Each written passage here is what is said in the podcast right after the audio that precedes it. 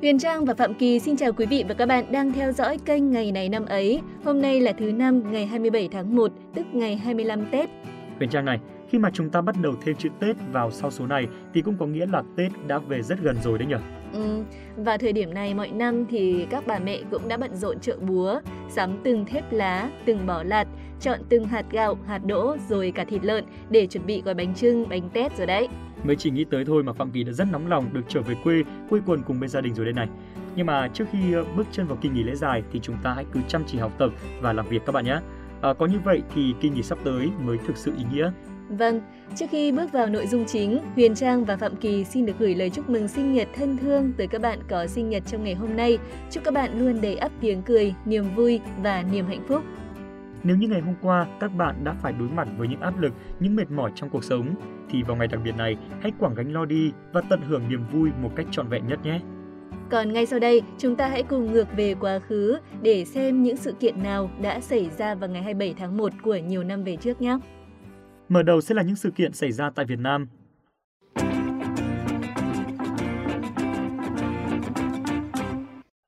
Quý vị và các bạn thân mến, ngày 27 tháng 1 năm 1973, Hiệp định chấm dứt chiến tranh, lập lại hòa bình ở Việt Nam, hay còn được gọi là Hiệp định Paris, đã chính thức được ký kết giữa bốn bên tham chiến, Hoa Kỳ, Việt Nam Dân Chủ Cộng Hòa, Cộng hòa miền Nam Việt Nam và Việt Nam Cộng Hòa. Nội dung cơ bản của hiệp định như sau. Hai bên ngừng bắn ở miền Nam vào lúc 24 giờ ngày 27 tháng 1 năm 1973 và Hoa Kỳ cam kết chấm dứt mọi hoạt động quân sự chống miền Bắc Việt Nam. Hoa Kỳ rút hết quân đội của mình và quân các nước đồng minh, hủy bỏ các căn cứ quân sự, cam kết không tiếp tục dính líu quân sự hoặc can thiệp vào công việc nội bộ của miền Nam Việt Nam. Nhân dân miền Nam Việt Nam tự quyết định tương lai chính trị của mình thông qua tổng tuyển cử tự do, không có sự can thiệp của nước ngoài. Các bên thừa nhận thực tế miền Nam Việt Nam có hai chính quyền, hai quân đội, hai vùng kiểm soát và ba lực lượng chính trị. Đó là lực lượng cách mạng, lực lượng hòa bình trung lập và lực lượng chế độ Sài Gòn. Hai bên trao trả tù binh và dân thường bị bắt. Hoa Kỳ cam kết góp phần vào việc hàn gắn vết thương chiến tranh ở Việt Nam và Đông Dương, thiết lập quan hệ bình thường cùng có lợi với Việt Nam. Hiệp định Paris về Việt Nam chính là kết quả của cuộc đấu tranh chống Mỹ kiên cường bất khuất của nhân dân ta ở cả hai miền đất nước. Cuộc đấu tranh này phản ánh đầy đủ sự lãnh đạo tài tình của Đảng Cộng sản Việt Nam và Chủ tịch Hồ Chí Minh. Hội nghị Paris và Hiệp định Paris mãi mãi đi vào lịch sử cách mạng Việt Nam nói chung và ngoại giao Việt Nam trong thời đại Hồ Chí Minh nói riêng như một dấu son không bao giờ phai mờ.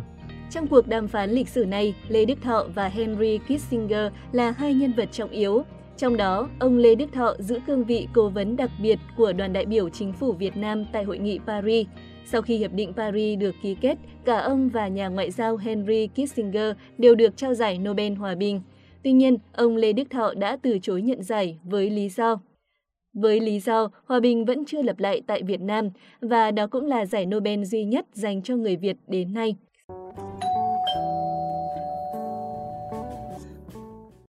Vâng, tiếp theo là một sự kiện về chủ đề thể thao. Ngày 27 tháng 1 năm 2018 là ngày diễn ra trận chung kết lịch sử Cúp vô địch U23 châu Á giữa đội tuyển U23 Việt Nam và đội tuyển U23 Uzbekistan. Đây là lần đầu tiên đội tuyển U23 Việt Nam lọt tới trận chung kết của một giải đấu cấp độ châu lục. Trận đấu được tổ chức trên sân vận động Olympic ở Thường Châu, Giang Tô, Trung Quốc. Cuối cùng, Uzbekistan là đội giành chiến thắng chung cuộc với tỷ số 2-1. Trong đó, Quang Hải là cầu thủ ghi bàn cho đội tuyển Việt Nam ở phút thứ 41. Trước đó, cầu thủ Azumatov ở đội bạn đã ghi bàn ở phút thứ 8, sau hiệp phụ với bàn thắng ở phút thứ 120 của cầu thủ Andrei Sidorov. Uzbekistan đã chính thức lên ngôi vô địch giải đấu năm 2018. Đó quả thực là một trận đấu nhiều cảm xúc đối với các cầu thủ và cả người hâm mộ Việt Nam. Ngày hôm đó, tuyết rơi dày đặc Thường Châu, vốn không quen với tuyết và cái lạnh, nhưng các cầu thủ áo đỏ đã thi đấu kiên cường như những gì đã làm suốt cả giải. Siêu phẩm đá phạt của Quang Hải ngày hôm đó vẫn là một trong những hình ảnh đẹp nhất của bóng đá Việt Nam và được ví như cầu vồng trong tuyết.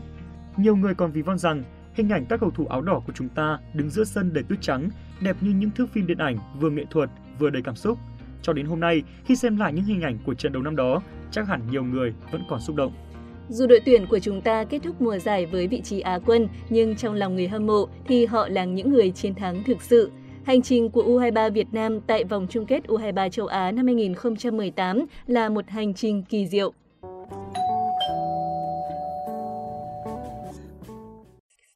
Trên đây là thông tin trong nước cuối cùng. Bây giờ xin mời quý vị và các bạn cùng đến với những sự kiện trên thế giới đã diễn ra trong ngày 27 tháng 1.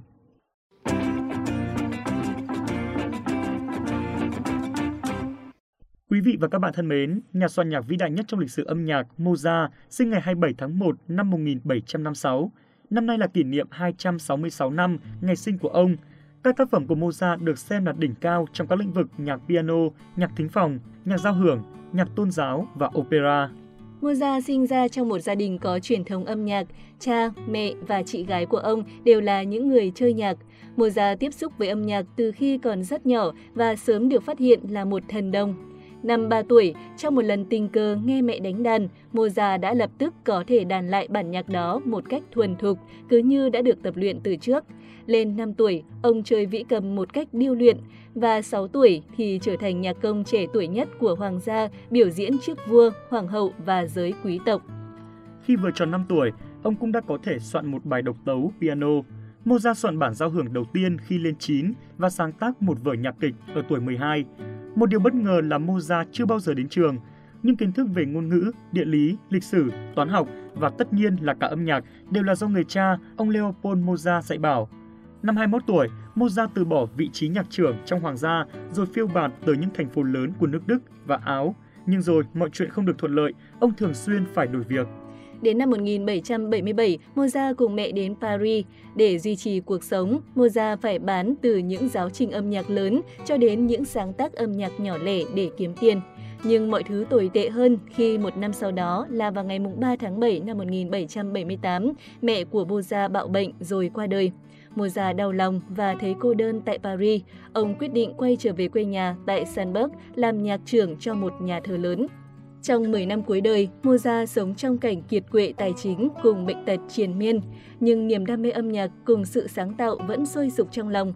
Mozart đã cho ra đời 200 kiệt tác gồm có 3 bản giao hưởng lớn vào thời điểm này, nhưng những tác phẩm của ông lại không được người đương thời công nhận. Mozart qua đời vào ngày 4 tháng 12 năm 1791 vì hoàn cảnh khó khăn nên gia đình đã an táng Mozart tại một nghĩa trang công cộng của người nghèo. Dù ra đi ở tuổi 35, nhưng Mozart đã để lại cho hậu thế hơn 600 tác phẩm thuộc hàng kinh điển. Bên cạnh những tác phẩm âm nhạc kinh điển, Mozart cũng đã có những hàng loạt các câu danh ngôn được đúc kết từ cuộc sống và sự nghiệp của ông. 1. Thông minh hay trí tưởng tượng ngất trời, hay thậm chí là cả hai kết hợp cùng nhau cũng không làm nên thiên tài. Yêu thương, yêu thương, yêu thương, đó là linh hồn của một thiên tài. 2. Tôi không quan tâm tới ai khen chê thế nào, tôi chỉ đi theo cảm xúc của riêng mình. 3. Nói hay và hùng hồn là một nghệ thuật, nhưng biết lúc nào cần ngừng lời cũng là một nghệ thuật chẳng kém hơn. 4. Những niềm đam mê dù có mãnh liệt hay không cũng không nên thể hiện quá đáng tới mức làm người ta thấy căm ghét.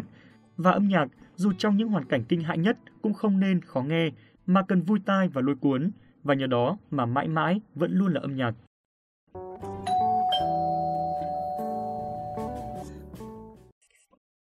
Xin mời các bạn cùng chuyển sang thông tin tiếp theo. Đây là thông tin về một ngôi sao giải trí nổi tiếng xứ đài. Hôm nay ngày 27 tháng 1 là ngày sinh nhật lần thứ 46 của Lâm Tâm Như, nữ ca sĩ, diễn viên được biết đến nhiều nhất với vai Hạ Tử Vi trong phim truyền hình Hoàn Châu Cách Cách. Lâm Tâm Như sinh năm 1976 tại Đài Bắc, Đài Loan, là con cả trong một gia đình có 3 người con. Cha cô từng là một doanh nhân và mẹ cô cũng làm việc nội trợ. Bố mẹ cô ly hôn vào năm Lâm Tâm Như mới 7 tuổi, từ đó về sau cô sống với mẹ. Năm 1994, Lâm Tâm Như gia nhập làng giải trí với vai trò người mẫu bán thời gian. Năm 1995, cô đóng Bá Phương học đường cùng với Lâm Chí Dĩnh nhưng chưa gây được tiếng vang. Đến năm 1977, với vai diễn Hạ Tử Vi trong phim truyền hình Ăn khách Hoàn Châu Cách Cách của nữ văn sĩ Quỳnh Giao, cái tên Lâm Tâm Như đã nổi tiếng khắp châu Á. Năm 2000, Lâm Tâm Như nhận vai chính trong bộ phim Lộc Đỉnh Ký của Hồng Kông TVB với Trương Vệ Kiện, Thư Kỳ và các nghệ sĩ nổi tiếng khác. Năm 2001, Lâm Tâm Như cùng dàn diễn viên ăn khách hàng đầu của làng giải trí hoa ngữ lúc bấy giờ là Triệu Vi, Tô Hữu Bằng, Cổ Cự Cơ góp mặt trong phim khác chuyển thể từ tiểu thuyết Quỳnh Giao, Tân Dòng Sông Ly Biệt. Phim thu được thành công lớn ở châu Á. Đây cũng là sản phẩm truyền hình ăn khách nhất Trung Quốc năm 2001.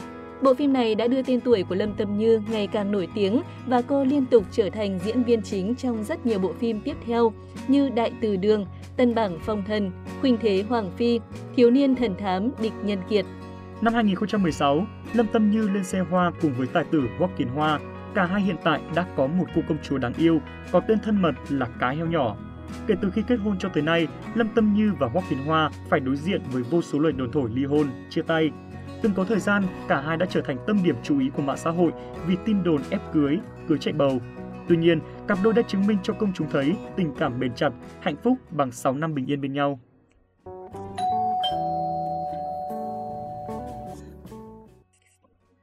Chúng ta sẽ cùng chuyển sang thông tin tiếp theo. Các bạn thân mến, hôm nay là ngày sinh nhật lần thứ 42 của cầu thủ người Hàn Quốc An Jung Hwan. Anh là gương mặt được báo chí thế giới đưa lên trang nhất khi ghi được bàn thắng vàng tại trận gặp Ý trong vòng loại thứ hai World Cup 2002. Kết quả này đã đưa đội tuyển quốc gia Hàn Quốc lọt vào vòng tứ kết của mùa giải. Vào thời gian đó, An Jung Hwan đang chơi cho câu lạc bộ thuộc giải Ý, Perugia. Cú đánh đầu của anh và những phút bù giờ lịch sử đã khiến cho đội tuyển từng 3 lần vô địch phải nói lời chia tay với World Cup. Ngày hôm sau, Chủ tịch Perugia là Luciano Gauci đã hủy hợp đồng với anh. Perusia sau đó đã đề nghị lại một bản hợp đồng công khai với An Jung Hwan, nhưng anh đã từ chối và quyết định tìm kiếm một cơ hội khác ở châu Âu nhưng không thành công.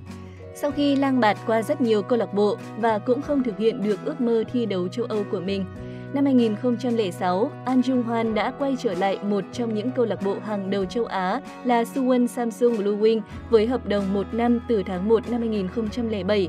Ngày 31 tháng 1 năm 2012, An Jung Hwan chính thức giã từ sự nghiệp thi đấu.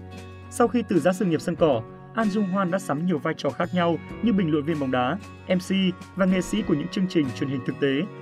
An Jung Hwan có bà xã là một người xinh đẹp, cựu Hoa hậu Seoul năm 1999, Lee Hee-won. Cặp đôi kết hôn vào năm 2001 và sau 17 năm, tổ ấm 4 người của gia đình An Jung Hwan và Lee Hee-won luôn khiến cho nhiều người ngưỡng mộ. Vừa rồi là sự kiện cuối cùng của chương trình ngày này năm ấy hôm nay. Rất cảm ơn các bạn đã đồng hành cùng chúng mình trong những phút vừa qua. Còn bây giờ thì Phạm Kỳ và Huyền Trang xin chào và hẹn gặp lại các bạn trong số phát sóng ngày mai.